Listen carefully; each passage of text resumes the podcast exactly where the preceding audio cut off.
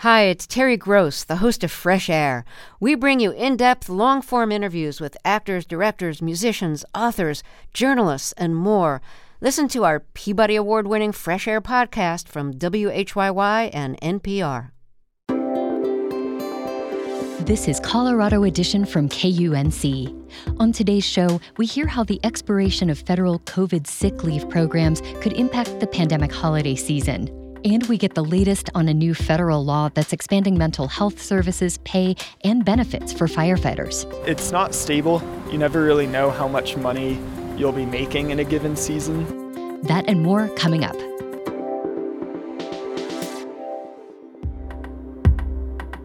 You're listening to KUNC's Colorado Edition. I'm Erin O'Toole. The United States is one of a handful of industrialized nations that does not have a national paid sick leave policy. That leaves many workers with a dilemma if they're sick, whether to go to work feeling unwell or risk their paycheck or even their job by staying home. For a time, federal COVID leave programs helped give many employees the time to recover without the risk of infecting coworkers or customers. But those federal protections have expired just in time for another pandemic holiday season and the looming threat of the Omicron variant, which has just been detected in the U.S. For more on all of this, we're joined by Rae Ellen Bichell, Colorado correspondent for Kaiser Health News. Rae, thanks so much for talking with us today. Thanks for having me. Now, you write that economists and public health experts say paid sick leave is an essential tool to prevent the spread of COVID 19, a tool that could be used in conjunction with masks, testing, and vaccines. All of this seems really pertinent when we consider that we're in a holiday shopping season. Uh, many retail, restaurant, or other hospitality workers don't have access to paid time off if they're feeling sick briefly talk about the impacts of this on workers who who don't have paid sick time? It's pretty straightforward. It just means that you know while we're still in a pandemic, there are people who um, might wake up in the morning feeling sick, uh, or might even have a positive COVID test and have to decide if uh, what they're going to do about it. Are they going to go to work? Um, even though they're ill, or are they going to stay home and really risk uh, a paycheck, a needed paycheck, uh, or maybe even risk uh, being able to go back to a position at all? Mm. And that's uh, uh, sort of across the board in terms of um, people in the public health world and policy and the OECD.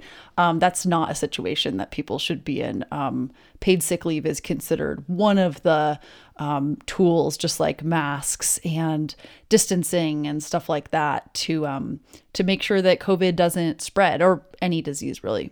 And I wanted to ask about the socioeconomic aspect of this because there is a bit of inequality in this lack of a nationwide policy. People with higher paying jobs are much more likely to have access to paid sick leave than those with lower income jobs. Talk about the impact of that. What it means is that people in essential worker positions um, that are very public facing are least likely to have the protections that mean they can stay home when they're sick and still get paid. Um, when I talk to a doctor named um, Rita Hamad, she said this this is really a glaring gap and in California, a whole bunch of local public health agencies actually wrote a letter to the state saying, listen, these, the federal tax credits are about to run out. Like, we as a state have got to extend this, or we're going to find ourselves in a real problem here because people aren't going to have the time they need to stay home when they have COVID. But more importantly, they're also worried about taking time off if they get side effects from being vaccinated. So there was a real and is a real concern that there's a lot of people out there who might want to get vaccinated um, and be protected against uh, this disease, but don't want to because they are worried about having to miss a couple days of work, possibly. Well, there were some changes, as I mentioned, made last year at the federal level to help address this problem. Uh, can you tell us about those? Like, what was included in these provisions? Yep. So, uh, those provisions uh, were in 2020, they lasted about nine months. And what that did is gave uh, all uh, or most most workers in the US uh, two weeks of full pay for employees who were either quarantined or they were seeking some medical attention because they had COVID symptoms. Um, and then there were additional weeks um, at partial pay, about two thirds pay, to care for a child who was stuck at home because of COVID. It is important to note it didn't apply to all employers. It only applied to those with less than 499 employees. Um, and then it also left room for employers with less than 50 employees to get an exemption. So it wasn't, even that wasn't fully consistent across the board. Right. And as you mentioned, they expired in September of 2020. Uh, so they were just really short term changes. Um, what happened after that? Yeah, after that, the employers could decide if they wanted to participate. So there were tax credits that continued beyond that um, up until September. Um, and uh, employers could decide if they were going to to continue offering those that paid sick leave in exchange for tax credits. Okay, so there wasn't reimbursement, but there were tax credits available. Right, right. And employers okay. could choose to opt in. And just out of curiosity, how many employees used the federal paid sick leave, and did it make a dent? Was it did it help slow down the spread of COVID? Some researchers at Cornell looked into this. Um, some researchers who who have been studying paid sick leave for a very long time, which is like a whole a whole niche in economics, and they found that about five percent of U.S. employees used the federal COVID sick leave protection. Um, and they uh, estimate that it did help flatten the curve. Um, but they also found that it wasn't quite enough to meet the real need. So what they mean by that is, you know, the number of people who were sick with any kind of illness but couldn't take time off went from about 5 million people per month before the pandemic to about 15 million people per month in late 2020. So that unmet sick leave need tripled even though the federal leave was in place, which the researchers are taking to mean even with the federal protections, it wasn't enough to meet people's needs. Right. With the protections of the federal provisions expiring, some states have taken extra action. Uh, our state was one of them. What does this look like in Colorado? Yeah, so last year, um, Colorado passed um, what some people uh, consider to be the strongest COVID sick leave protections of any state, which I was really interested to learn. Um, so there's two pieces to this sick leave law that that now is in effect in Colorado. One is that um, all employees can earn um, up to six days of paid sick leave per year. Starting in January, that applies to all employers, regardless of size. Um, then there was another piece that was about COVID sick leave specifically. And so that one says that um, in addition to that sort of permanent paid sick leave, when there is a public health emergency declared by officials, then employers have to add on, they have to supplement workers leave so that people can take up to two weeks of paid sick leave for that public health emergency, in this case, COVID, leaves the possibility for future pandemics, fortunately or unfortunately, yikes. um, and and that that provision saying that employers have to have to supplement um, paid sick leave so people can take a two week chunk off, that doesn't expire until um, about a month after the public health emergency expires. So it'll be at least February before it expires, longer if it gets extended due to something like a variant. And the state leave law uh, does have some limitations, right? It does. Um, workers don't get like refills of COVID leave. So you kind of get that one chunk of two weeks um, during the entire public health emergency.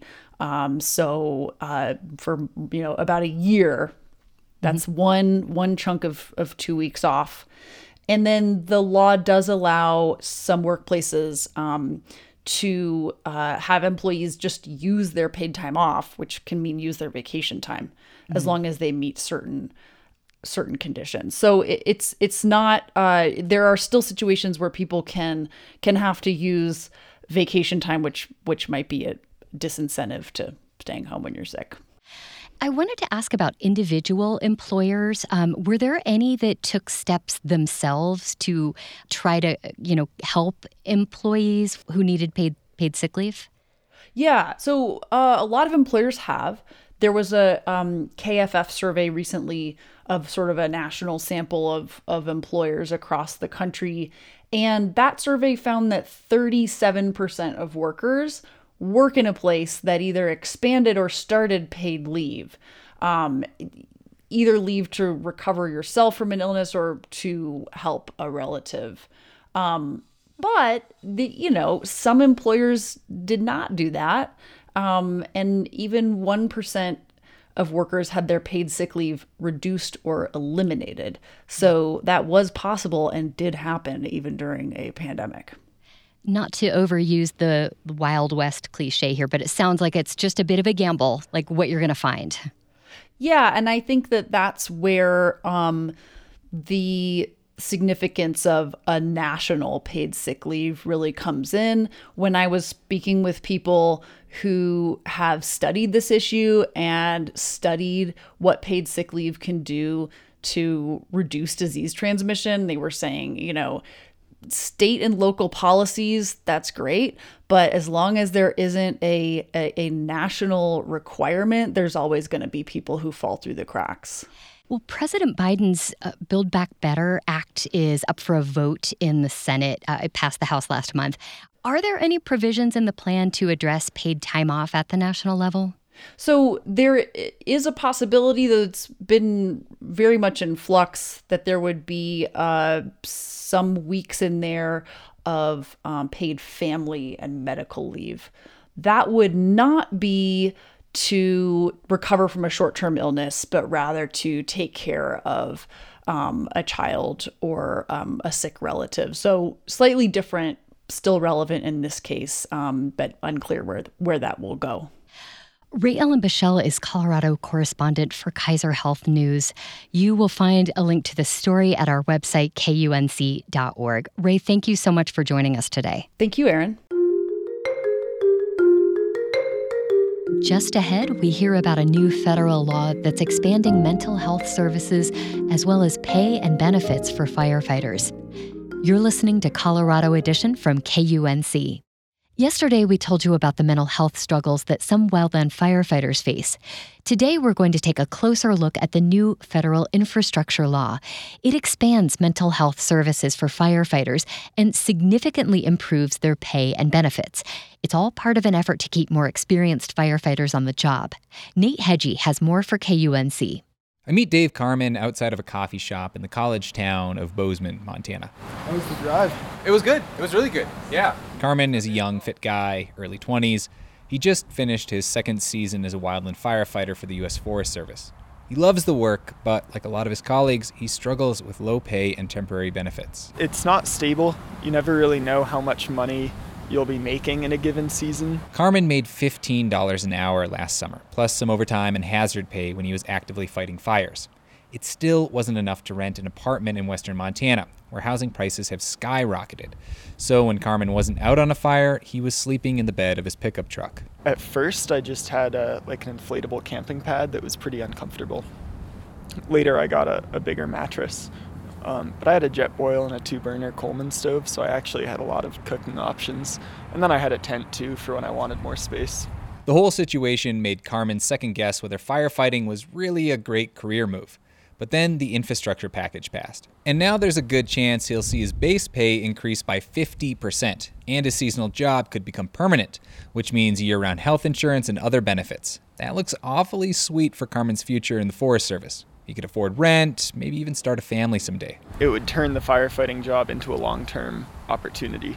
And that's the goal to get seasoned firefighters like Carmen to stay on the job, especially as blazes in the West become more severe and more dangerous. During peak season, about 15,000 federal firefighters are battling blazes, but in recent years, many experienced firefighters are quitting after the season ends. A lot of them are getting out of fire completely. Riva Duncan is a member of the nonprofit advocacy group Grassroots Wildland Firefighters. She's also a retired regional fire chief with the Forest Service. That agency loses 10% of its fire workforce every year. Because the demands of the job being away from home and family, you know, just don't make it worth it with the low pay. She calls the infrastructure law a good first step towards boosting recruitment and retention. Some people who are on the fence or thinking about leaving have decided to stay, right? Because they finally feel a sense of hope. They feel like things are changing for the better. So that's a really good thing. But she warns that the infrastructure law's funding is only good for five or six years. There are other caveats too, such as who gets a pay increase. The law tells federal officials to increase base salaries for firefighters in places where it's hard to recruit or retain workers. It's up to the agencies to decide exactly where that is. Our preference is to eliminate that caveat entirely. It's why we introduced Tim's Act. That's Colorado Democratic Representative Joe Neguse. He and a group of bipartisan lawmakers introduced the bill named for Tim Hart, a smoke jumper who died of injuries from the job. It would make some provisions in the infrastructure law permanent, including better pay, benefits, and mental health services. We know that the suicide rate for firefighters is 30 times higher than the general public. Um, so ensuring that uh, our firefighters have those health benefits and mental health benefits available to them is critically important. Tim's Act would also mandate one week of mental health leave during the fire season. That's something Patrick Benson wants to see. He just finished his first season as a wildland firefighter. It's a tough job. We're walking in a park on a cold day in his hometown of Missoula, Montana. Benson says he sometimes works every day of the week during fire season for long hours without much of a break sweating in the heat, digging a fire line. It's exhausting. It's exhausting mentally, it's exhausting physically. And then you compound that on top of the fact that you don't know how long you're going to be gone for or you know what you're going to encounter while you're out there. It's all a lot. And while he welcomes help from the infrastructure law, it might not be enough to keep him on the job next season, especially as a tight labor market nationwide has employers competing for labor. I kind of want to try carpentry. So I'm thinking about taking a carpentry job. It would keep him at home with a stable schedule. I don't know a ton about it, to be honest, but fingers crossed, and hopefully not as much of an of an emotional toll. In the coming months, federal agencies will sort out how the new pay and benefits will be applied. It's unclear though when exactly wildland firefighters will start seeing bigger paychecks. For the Mountain West News Bureau, I'm Nate Hegyi. Our series Silent Season was produced by the Mountain West News Bureau that KUNC is a member of. You can find and share these stories at our website, kunc.org.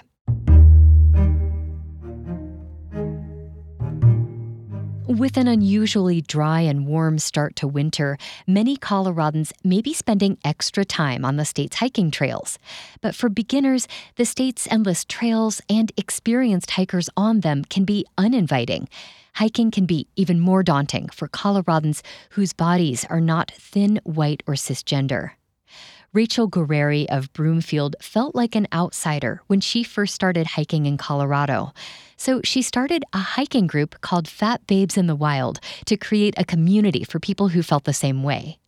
Guerrieri joined us in October to talk about the group and why it's important for people of all body types to claim and belong in outdoor spaces. She started by sharing what some of her early hiking experiences were like in Colorado. So, when I first moved to Colorado, I kind of had a, a hard time finding trails that I could actually do and didn't feel intimidated by.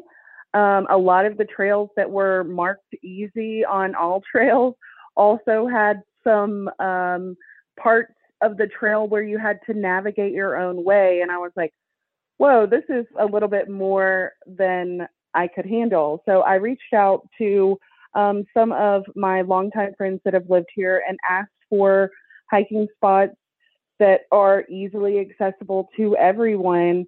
And that is what has taken me to Brainard Lake, which is where we've had two of our hikes so far, and doing the trails up there.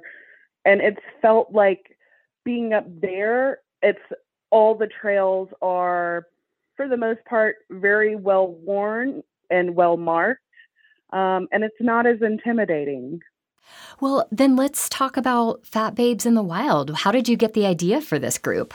Wow. So it all just started two months ago really. This is this is a brand new brand new group. Um, about uh, in early august i reached out um, on a facebook group called colorado girl gang. And i just posted hey would anyone want to go hiking with me? This is a low pressure hike. We're going to stop and catch our breath um, while we smell the wildflowers. And I'm going to bring my camera so we can take some hot pics of ourselves, filling ourselves in nature. I was expecting like five responses, but just that night I got 160 messages of, of people that are wanting this and have felt the same way that hiking has been intimidated. They've lived here their whole lives and they've never been in the mountains because they're intimidated. Therefore, I created the group because I just felt there was such a need for it in this community. If you had that many responses the first time out, who all showed up to hike and how did you manage a large group like that? well, our first hike, we had a ton of interest. We actually had um, about 18 people show up at the trailhead. I brought name tags, and I also had um, my friend who is kind of helping me co organize this. Her name is Kate Halber to kind of help me navigate leading the group and set down some ground rules about hiking and what this is all about at the trailhead. You know, like I would set up checkpoints. Otherwise, we go the same speed as everyone else. If you want to go ahead, here's a checkpoint. We'll meet you there. If not, we mark we we walk as slow as the slowest person. So it's really non-intimidating and a lot of everyone that actually joins me on this trip had never been up there. So once they went up there, they're like, wow, I can't believe this exists and it's actually accessible for all of us. This is amazing. So I've been really happy to share one of my favorite places with this community. I know you've only been around for a couple of months, but who is showing up to your hikes? Predominantly women. Um, we have people coming from Fort Collins, Castle Rock, Colorado Springs. I was really impressed how far people were willing to drive. And of course, we this is a queer friendly group, so we have people that identify as non binary. Um, we also have Black and people of color joining us. It's it's open to everyone. Pretty much, if you love a fat person or if you yourself are fat and you want to celebrate movement in the outdoors, you're welcome to join us. And when you are all hiking with Fat Babes in the Wild, how does it feel different compared to when you're hiking with others or with thin presenting people? It's very empowering um, because all these group of people are so encouraging and empowering. You know, typically when I hike with thin presenting people, um, I feel self conscious. I'm like, oh my gosh, are they hearing me breathe? You know, everyone said breathe but I was worried about like them hearing me being out of breath or having to stop or slow down their hike. So with this group, you know, that's expected and everyone encourages breaks and you know like it's it's not a it doesn't feel like a burden to them to have to stop and you feel so empowered by being out there with this group of predominantly fat people and other people see these fat people on the trail and i'm trying to break the stigma of fat people existing in these outdoor spaces and i really i love that because children see us other people see us and it it's it's breaking the stigma i want to come back to something you mentioned about bringing your camera along is there a, a specific reason for for bringing your camera other than to get amazing photos of the outdoors? Uh, yeah, that's a part of it that kind of uh, sets us apart as of being different.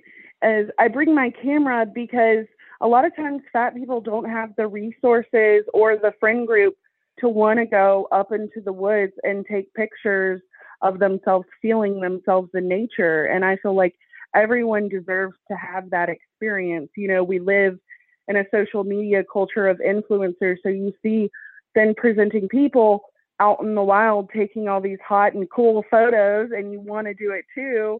And so I kind of bring that opportunity to it by encouraging other people, you know, if I if I can't take your picture with my Canon at that moment, the other girls are around snapping their phones and like posing and stuff. It's really empowering to get outdoors and really feel yourself outdoors. And I love that. Well, for people who would love to join the group, um, how can they do that? And what do you have a next event planned? We do, we do. So we're doing a meetup at Anderson Farms on October 21st at 6 p.m. I've rented a fire pit for the group. Um, all that's asked is that you buy the, your entry ticket. Um, this is Thursday, the 21st at 6 p.m. at Anderson Farms. If you're interested in joining the group, this is a Facebook group. It started as a Facebook group. And on Facebook, you just search Fat Babes in the Wild. You'll have a few questions to answer, and then you'll be let in. Rachel Guerrieri is the creator of the Fat Babes in the Wild hiking group. Rachel, thanks so much for joining us. Thank you for having me. It's been a pleasure talking to you and sharing this message with everyone. That's our show for today. Tomorrow on Colorado Edition, we hear the story of some of the most important historic homes along the Front Range. I'm Erin O'Toole. Our production team includes Henry Zimmerman and Tess Novotny. Jackie High and Ashley Jeffcoat handled the digital side. Brian Larson is our executive producer. Thank you so much for listening. This is Colorado Edition from KUNC.